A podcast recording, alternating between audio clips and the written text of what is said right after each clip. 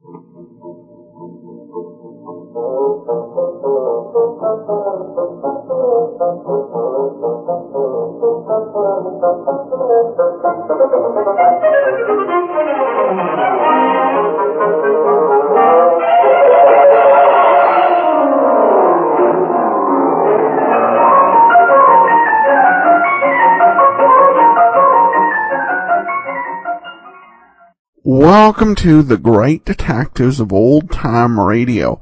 From Boise, Idaho, this is your host, Adam Graham. If you have a comment, email it to me, box13 at greatdetectives.net. Follow us on Twitter at Radio Detectives and become one of our friends on Facebook, facebook.com slash Radio Detectives. Before we get started, I want to say today's show is brought to you by the financial support of our listeners.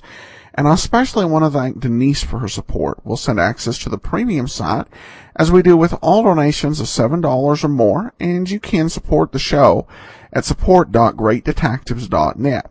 As I mentioned last week, we're going to skip over the Markham matter uh, for now, but we will come back to it and play it around Thanksgiving time. Uh, but now we're going to take a listen to, to to the Royal Street matter. The original air date was November 25th of 1956, and let's take a listen. From Hollywood, it's time now for Johnny Dollar. Why, man? How's your stomach, Johnny? What? Rich food give you any trouble? Who is this? Why, your old buddy, your Orsatti. Oh, hi, Angie. Glad you got my message. Yeah. How about dinner tonight at Antoine's, Johnny? Shrimp gumbo, oysters, Rockefeller. Yeah, sounds fine. Only I've got to do some work first. Man, I thought you was here in New Orleans on vacation. Nope. Little matter of fire insurance and the company's check for sixteen thousand. Somebody trying to cheat him out of it, huh? You won't believe this, Angie. Somebody turned it down. What?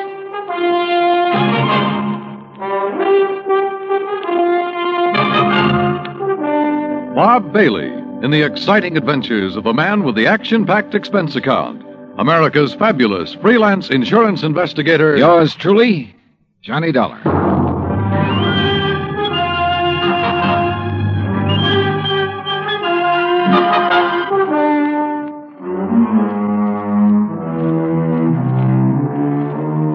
Expense account submitted by Special Investigator Johnny Dollar to Providential Fire and Marine, 787 Greenleaf Avenue, Hartford, Connecticut. The following is an account of expenses incurred during my investigation of the Royal Street matter.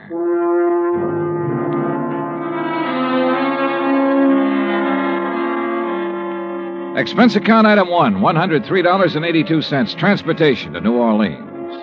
Item two, $4.20, cab from the airport to the Roosevelt Hotel.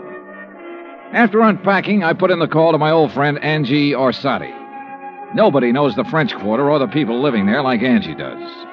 For three months of the winter, he stays in the swamp trapping muskrats. The rest of the year, he lives with his mother near the Cabildo. Angie wasn't in, but his mother said he, she knew where to reach him, and five minutes later, he returned my call. We arranged to meet for dinner, then I phoned the agent who had sold the policy in question. His name's Binford, and naturally, he was anxious to see me. C.D. Binford's office is on the third floor of the Hibernia Bank building. He's a stocky, red faced man, probably in his late 50s. Come in, Mr. Dollar. Come in, come in. Thanks. Help yourself to the chair. Say, you fellas sure don't waste any time, do you? We try not to, Mr. Binford. CD, boy. What? You call me CD like all the other folks do. Oh, okay, C.D. Yeah. Now, like I was saying, you boys sure don't waste any time at all. Why, I didn't even call the home office till day before yesterday. I know. When was the fire? Last week on Thursday night. What'd they tell you about it? Well, not very much. Figured I'd get all the information from you. Well, it's a doozy. First time I've ever run across a policyholder who wasn't yelling for us to pay him yesterday for his loss today. You know what I mean? Yeah. Uh, who is the insured, uh, Mr. Uh, uh, CD? Man named Dupas, Henry Dupas. Took out a policy for forty-eight thousand. That's full coverage on his antique shop down on Royal Street. How long ago? August, just three months back. I'd been after him for, oh, maybe five, six months to buy some protection, but he kept saying didn't have the money. Didn't have the money. And one day I dropped in to see him about his car insurance, and right off he told me to write a policy giving him full fire coverage on the shop. Well, how do you arrange to pay it? Cash, in full, the day I delivered the policy. He tell you why he changed his mind? Yeah, not exactly. Bet he mentioned something about times being better. I reckon there must have been. Why'd he say that?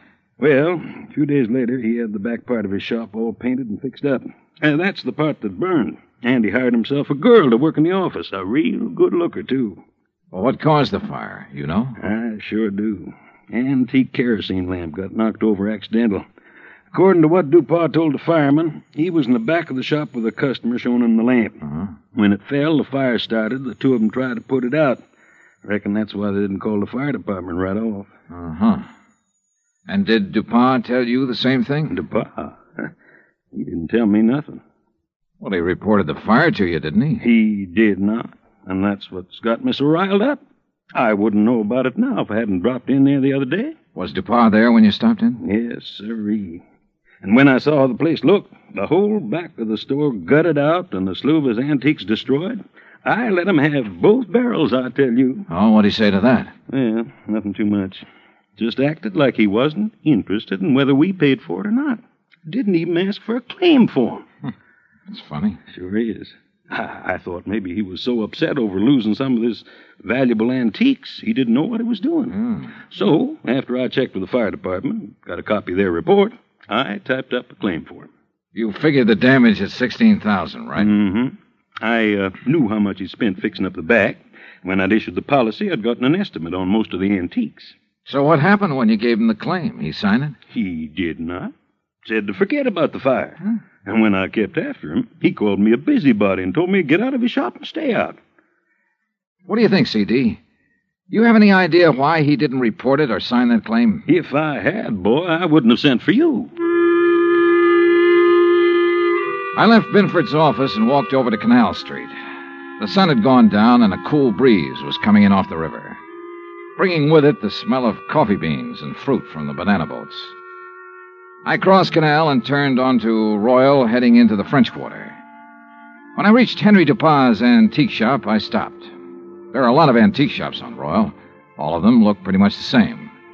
The buildings as old as the fine rosewood mahogany pieces they shelter. There was nothing different about this one, at least from the outside. The fire had started and finished in the rear of the building. I tried the front door, but it was locked. I didn't think anyone would be there that late, but I knocked anyway.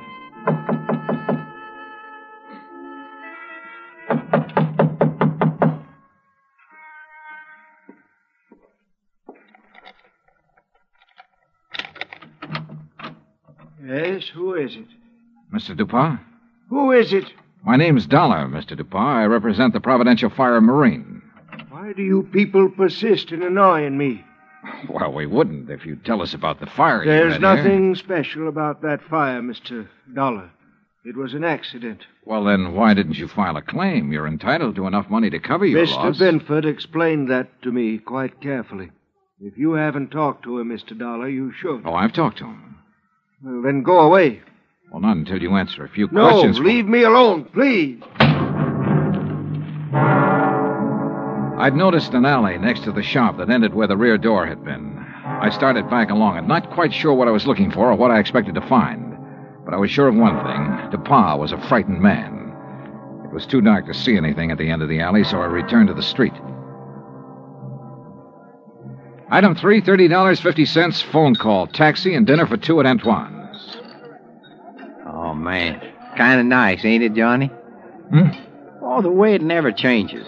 Same waiter, same chef, same clientele. Yeah. Like another Cafe Royale, Ashy?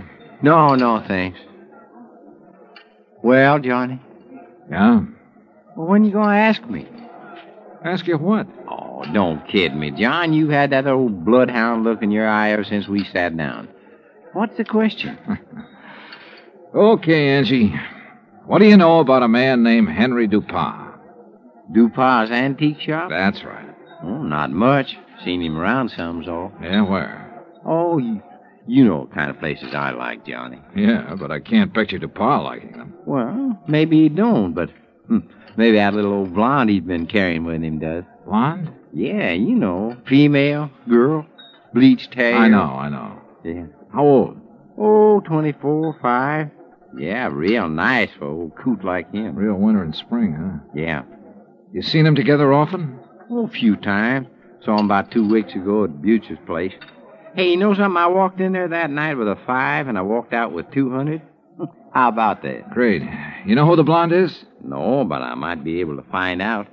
You want? Yeah, I want. I left Angie and started back toward Royal Street. On the way, I ran up item four, $1.85 for one flashlight and batteries.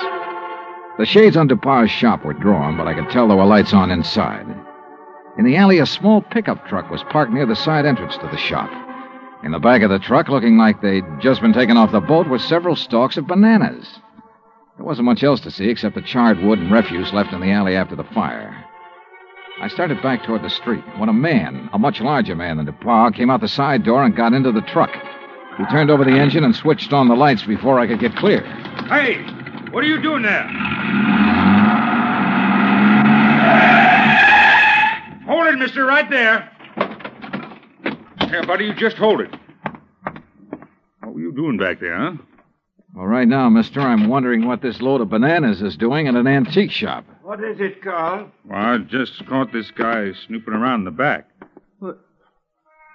It's Mr. Dollar. Yeah, that's right. You you know him, DePaw? He's one of those insurance men I told you about. Oh, well, what are you here for, Dollar? Didn't DePaw tell you he doesn't want any money from you people? Now, why not? Because he's afraid we might have to take a good look around before paying no, off. sir. n- uh, Now, now, is- now, look, Dollar. Mr. DuPont has been okay with you people, so you got no reason to come snooping around. Especially after he's told you he don't want you around. So now maybe Mr. DuPont will have to do something to keep you away. Ain't that right, Mr. Uh, you know what I mean. Yes. Yes, all right, I'll do it, Carl. And he'll never bother us again. Go on, Dollar. Get out of here. At the time, I had no idea what they meant to do, so it wasn't easy to turn my back on them. But I did. Nothing happened. I went back to my hotel and hit the sack, and I must confess I slept later than usual the next morning. I was still in bed when the phone rang.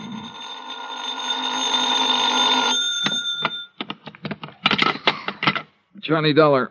Well, hey now, where's my dynamic northern friend? Oh, he's off today. I'm taking his place. Uh, well, in the news I got, well, I reckon it'll keep till tomorrow. Yeah. Well, so long. No, no, wait, wait, wait, Angie. Did you find out anything about that blonde DePauw's been seeing? Sure, everybody around the French Market coffee shop used to know her. Uh, used to, meaning up till she went to work for Mr. Dupont. She worked for DuPont? Yeah, in the office at his store. Started in there about three months ago. Well, come on. Well, since then, nobody sees her anymore. At least none of her old gang. You know where she lives? Yep. Pontalba Apartments. That is, unless she has moved. What's her name? Rose Ellen. What? Yeah, she used to be a dancer. That enough for you to go on? Yeah, Angie, thanks. That's plenty. Expense account item five, one dollar and forty cents cab fare from my hotel to the Pontalba apartments. The list of names on the register near the manager's office told me Rose Ellen's apartment was number 215. But when I got up there, the girl who opened the door wasn't a blonde. Yes, Oh, I'm looking for Miss Rose Ellen. she isn't in. Oh, she at work? Who are you? I mean, are you a friend of hers? My name's Dollar, Johnny Dollar. I'm an insurance investigator. Invest? Well, she hasn't done anything, has she? well, not that I know of. Uh, look, Miss um, Garbo. Garbo. May Garbo. Ah, you're a dancer, aren't you? How'd you guess? Oh, I'm good at recognizing talent. Oh? Would you like to come in? I've got some coffee on. Well, that'll be just fine. Say, you've certainly got a nice view of the square from here. Mm, I suppose. Don't you think so? Oh, sure, if you like that sort of thing. Me, I just think the square's kind of square. Oh, oh that's good. That's very good. I brought good. it up the day we moved here. You and Rose move in here together? Uh-huh. Oh, sit down, Johnny. Make yourself at home. Well, thanks. Gee, you're so polite. You wait to be asked. Yeah. Look, tell me, what time do you think Rose will be home? Oh, I couldn't say. Uh, May, this is important. What time does she usually get home? Well, I don't know. I mean, after all, she's got her own life to live, you know, and I'm not her keeper. Okay, okay. Sometimes she doesn't get home for days. Oh, I better get the coffee. Did she ever say anything to you about the fire? Yeah? What fire? The fire down at the antique shop. No, you want cream and sugar? No thanks, just black. Good. When was that? The fire? Last Thursday night. That's funny. What's funny? That was the last time I saw her. What? Yeah. Rose went to work last Thursday, but she never came home.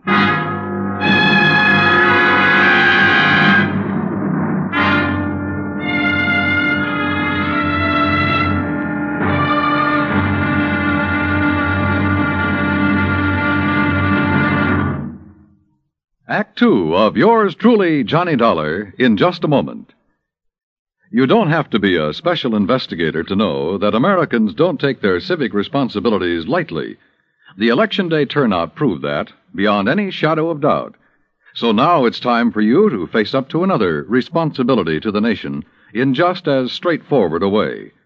Our Ground Observer Corps needs volunteers. We at CBS Radio urge you to write or telephone your nearest Civil Defense Center to learn how you can help in this vast program that patrols our skies. Now, Act Two of yours truly, Johnny Dollar, and the Royal Street Matter.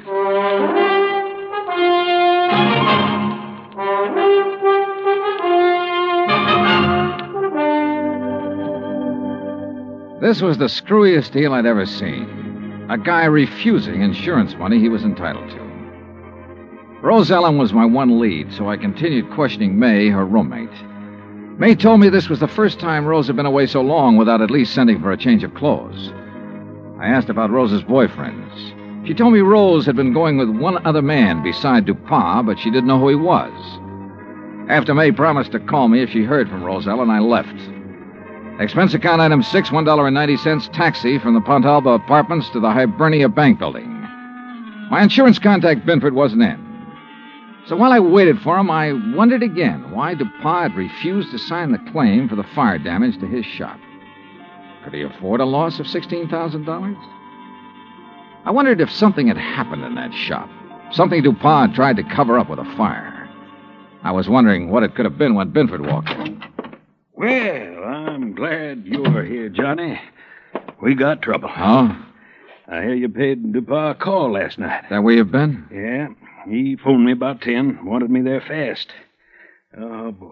I wish I had sense enough to stay away. Well, what happened, CD? Now, before I tell you that, you tell me what he said to you last night. Nothing important, just something about fixing it so I couldn't bother him again. Oh? Well, he did. How? He canceled his fire insurance policy and every other policy he ever bought from me. Cancel? Yeah. So you might as well go on back to your hotel and pack, Johnny. It's none of your affair now, no matter what he's up to. Hmm. Yeah. yeah it's too bad it had to turn out this way. You want a drink before you go? Yeah, I guess I need one. Yeah. What'll it be? Scotch or rye? Scotch, neat, please. Good. Saves making a mess. When you uh, reckon you leave? Oh, I don't know. I'll check with the airline when I get back to the hotel. Mm-hmm. Yeah. There you go. Better luck next time. Mhm. well, that's that. CD, Hmm? what about the policy? Policy? Did he return the policy to you? Uh, no, I said do it tomorrow. But he's covered until he does return it. Does he know that? Why, no. I don't reckon they die. Good, good. He might get careless. And as long as that policy is in force, I can bother him as much as I want. Oh, I don't see what's the use, Johnny. He'll have it here by tomorrow evening. That still gives me 24 hours to get lucky. CD, you said something about a customer being with him when that kerosene lamp was knocked over. Mm-hmm. According to what he told the fire department, there was. You have that person's name? Well, I should have. I took it from the fire department report. I've got that right here. Uh, yeah, yeah, here it is. Now, let's see. Mm-hmm. The name's Andrew W. DeLong. Address 1515 West Claiborne.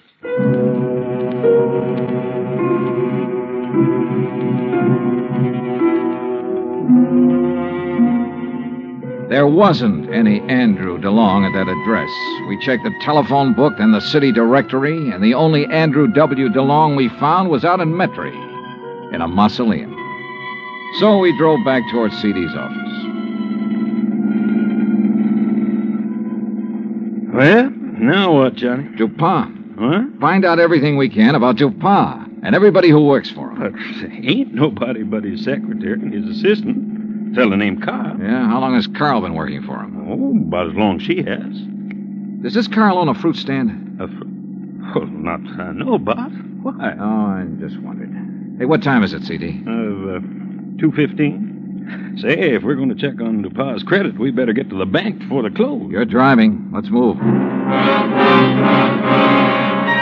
Expense account item 7, $22.80. Telephone calls and a couple of gratuities to obtain a lot of information about Dupont. I learned, among other things, that he'd banked almost $11,000 in the past three months. Before that, almost nothing. But there's no law against making money, so I still had nothing concrete to go on. At 5.30, I left Binford, went back to my hotel, and there found a message from May, Rose Ellen's roommate, asking me to go to her apartment immediately. So I did. Oh, Johnny. Yeah, hi, May. Oh, well, come in. Johnny, you know what you made me promise. Yeah? Well, it happened. You mean you've heard from Rose? Well, no, not exactly. But a man called this afternoon and talked about her. Oh, well, I hope he had only nice things to say. Oh, yes, he said she's just fine. What? Didn't you hear me? Yeah, he said she's fine. Fine. Well, what else did he say? Well, he said he was going to come by at four o'clock and pick up her clothes. I should have them ready. No, but of course he didn't. Well, he did so. He did. Oh, what man? You know him? You get his name? Mr. Dollar, you don't think I'd let Rose's things go out of here with a complete stranger, do you? Of course he told me his name. Well, You aren't nearly as polite as you were this morning. all right, I'm sorry. What's the man's name, darling? Oh, well, that's much better. It's Grant. Grant? That's right. That doesn't register. From the way he talked, he must be the one Rose was going with while she was dating that old antique. You ever see this guy, Grant, before? No, but I'm sure he's the one she talked about. Really, it used to get so tiresome. Carl this and Carl does that. Oh. What? I said, oh. May, tell me, where did he say he was taking her clothes? Well, he didn't say. He Just put them in that old truck. Thanks, sweetheart. See you later. I needed a fast car and a driver who could handle it, so I called Angelo Orsatti. Twenty minutes later, we parked in front of Dupaz antique shop. There was a dim light on inside. Brother, there's really no reason for you to get mixed up in this thing. Are you kidding, son? Hmm. Looks like Dupas ain't gonna answer. All right, let's see what this hunk of stone will do to the glass. Here. That got it. I can reach through to lock.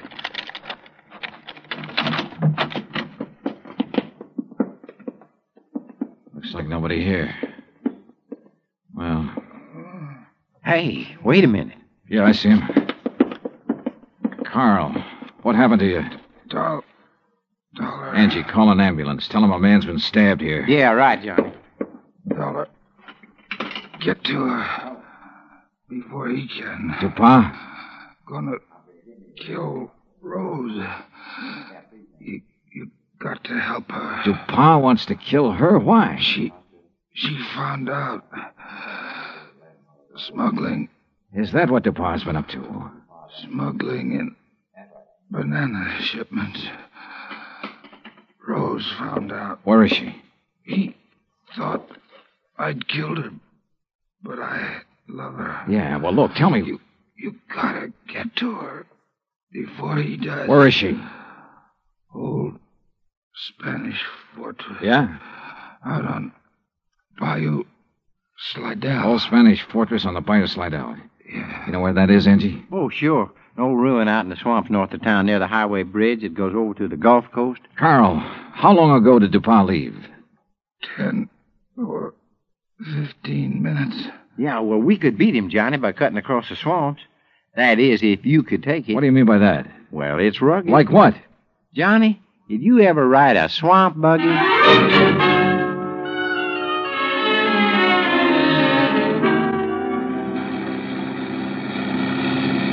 Brother. Uh, How much farther, Angie? well, should be right up ahead.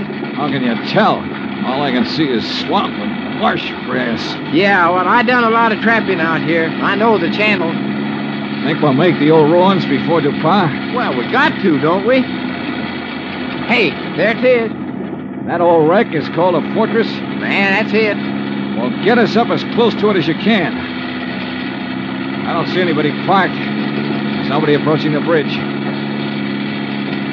There we are. Come on, let's go. Ah, hey, hey, look, John. There she is at the side end. Yeah, I see. Rose! Rose Ellen!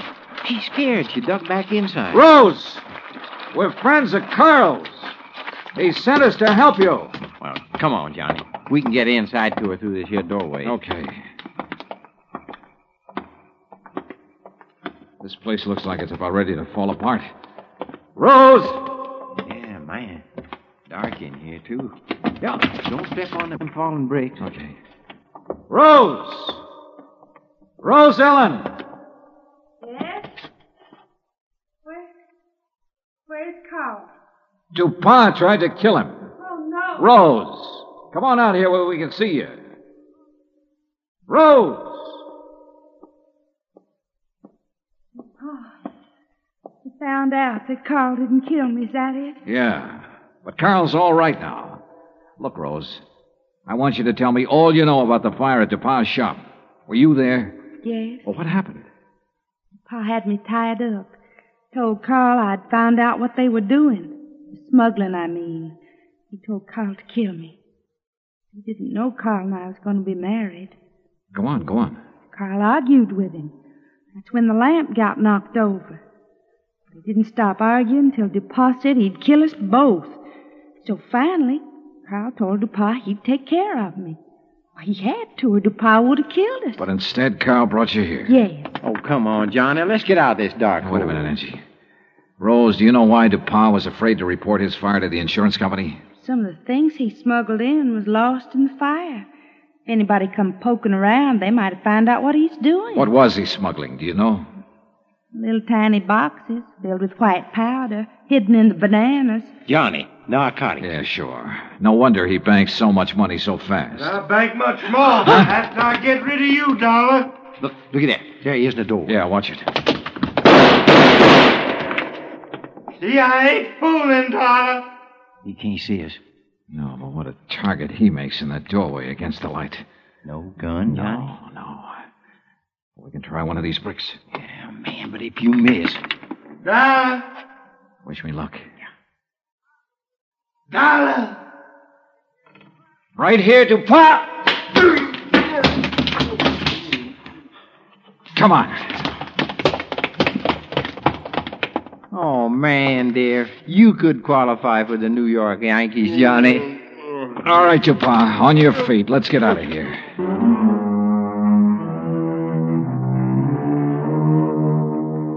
Expense account total, including rental on the swamp buggy, incidentals and transportation back to Hartford, $517.20. Remarks?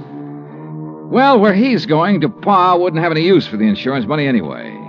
Carl Grant turned state's evidence and clinched the smuggling charges against him. Because of that, Carl may get off easy. I hope so.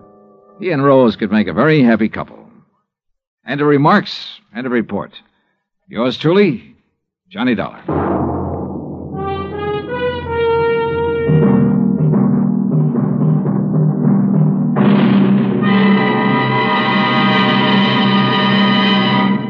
Our star will return in just a moment. If we are to remain alert to possible acts of aggression, we need the continuous operation of the Ground Observer Corps. And if the Ground Observer Corps is to remain on the job around the clock, seven days a week, your help is needed. Tomorrow, telephone your nearest Civil Defense Center and volunteer a few hours of your time each week to the Ground Observer Corps. Join our Ground Observer Corps at the Civil Defense Center nearest your home. Now, here is our star to tell you about next week's story. Next week, three sets of twins two men, two girls, and two fires that hit the coast of Florida with the impact of a hurricane. Join us, won't you? Yours truly, Johnny Dollar. Yours truly, Johnny Dollar, starring Bob Bailey, originates in Hollywood. Written by Charles B. Smith, it is produced and directed by Jack Johnstone. Heard in tonight's cast were Virginia Gregg, Forrest Lewis, Lou Merrill, Lawrence Dobkin, and Frank Gerstle. Musical supervision is by Amerigo Marino and Carl Fortina. Be sure to join us next week, same time and station, for another exciting story of yours truly, Johnny Dollar. Dan Cubberly speaking.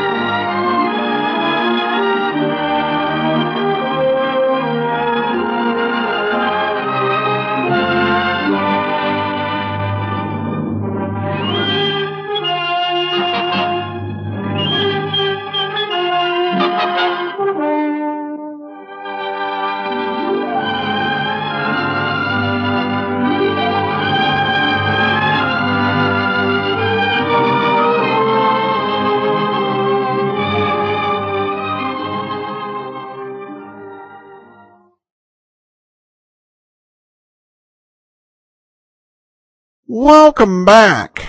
Uh, Johnny, one thing you need to work on is when you question people. When you're on the run from a murderer or would-be murderer, now is not the time for detailed depositions. But in all serious, this was a seriousness. This was a great story. Um, I love Johnny's friend. Uh, I, I like the whole setup with this great mystery of why he's not taking the insurance settlement.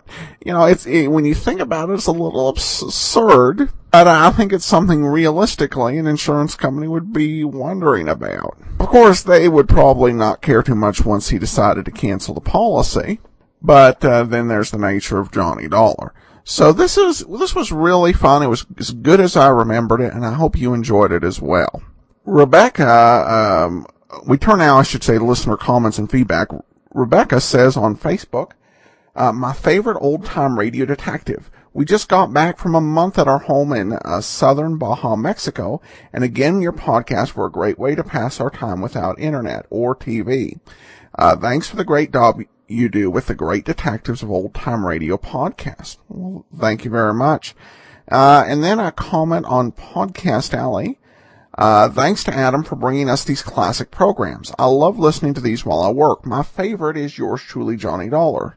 But there are so many good shows. Adam does a great job providing commentary too. This nostalgic podcast brings it back to a better time in American entertainment. I listen every day and always look forward to the next episode and that's from the Leando family on Podcast Alley. All right, and if you've not yet listened to the Phantom Chase matter, um, if you've just happened to join the show, uh, you may want to skip to the end of the podcast. But uh, for everyone else, Val uh, comments um, uh, regarding the Phantom Chase matter. Loath as I am to criticize Johnny, my great detective's fantasy boyfriend, I can't help think that by simply asking the hotel manager uh, to describe the gorgeous woman who reserved the motel room, or even showing him her photograph, he could have had the case wrapped up a whole lot sooner and reduced the expense account considerably. As soon as the hotel employee said uh, what a looker she was, I thought, aha. Uh-huh.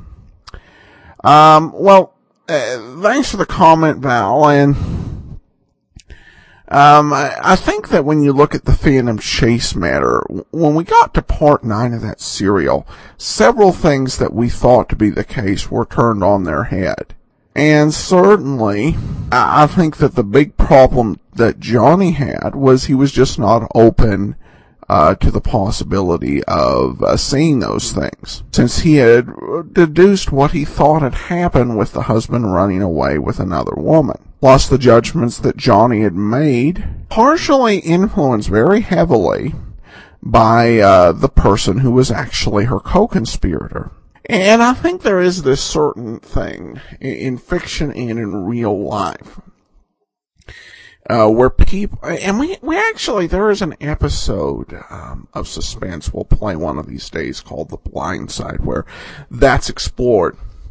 But there is this uh, thing where we have these um, psychological expectations of the way people are, the way things are, and even though it might seem obvious to an outsider, who as a, uh, particularly as we are trained, not trained, but experienced observers and listeners to mystery, we don't not suspect anyone. With Johnny, it's a different matter. Plus, in some ways, Johnny tends to be a little bit less cynical. Uh, probably a detective like Sam Spade would have wrapped this case up in short order. And even Barry Craig, who um, has a pretty sunny disposition, but uh, is taken in by no one, could have probably solved this quicker. But Johnny has this ability, uh, Johnny Dollar has this ability just to really latch on and care about and have very chivalrous fe- feelings about certain uh, women. And generally, while he's not a fool, he's and he's been around the uh, bend a few times. He's still vulnerable to allowing a suspect to just totally blindside him. But the things that make him vulnerable in that way, I think, is part of what makes the character so interesting to listen to. Alright, well, that will do it for today. We'll be back tomorrow with police headquarters, and then join us back here next Friday for another episode of yours truly, Johnny Dollar. In the meantime, send your comments to box13 at greatdetectives.net. Follow us on Twitter, Radio Detectives, and become one of our friends on Facebook, facebook.com slash Radio Detectives. From Boise, Idaho, this is your host, Adam Graham, signing off.